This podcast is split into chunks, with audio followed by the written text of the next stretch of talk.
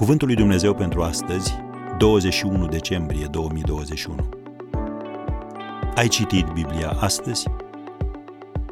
Din pruncie cunoști Sfintele Scripturi care pot să-ți dea înțelepciunea care duce la mântuire prin credința în Hristos Isus. 2 Timotei 3, versetul 15. Multă lume se simte intimidată de Biblie dintr-o multitudine de motive. Pentru unii, Biblia este o carte atât de groasă, îi sperie dimensiunile și nu știu de unde să înceapă.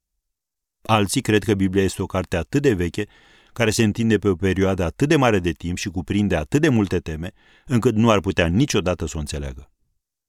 De aceea vom încerca imediat să vă apropiem, prezentând-o simplu și pe înțeles.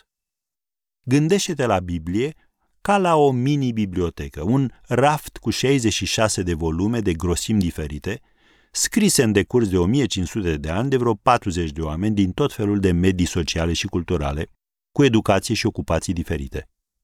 Biblia este o colecție absolut unică de cărți și coerentă prin faptul că tot ce scrie în fiecare dintre cărțile ce o compun a fost inspirat sau efectiv insuflat de Dumnezeu, cum scrie în 2 Timotei, capitolul 3, versetul 16. Luate împreună, cărțile Bibliei spun istoria dragostei uimitoare a lui Dumnezeu pentru noi, care a culminat la crucea de pe Golgota.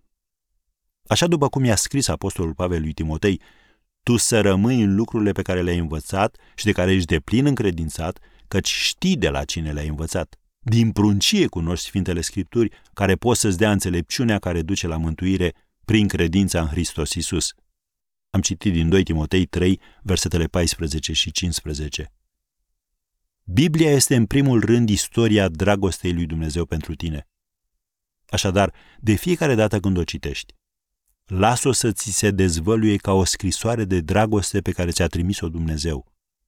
Pe măsură ce o citești și meditezi la ea, teama și îngrijorarea vor dispărea, întrebările tale vor primi răspuns și vei găsi putere și călăuzire pentru traiul tău de zi cu zi.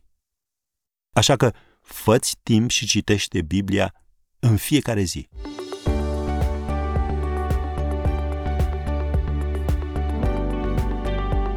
Ați ascultat Cuvântul lui Dumnezeu pentru astăzi, rubrica realizată în colaborare cu Fundația SER România.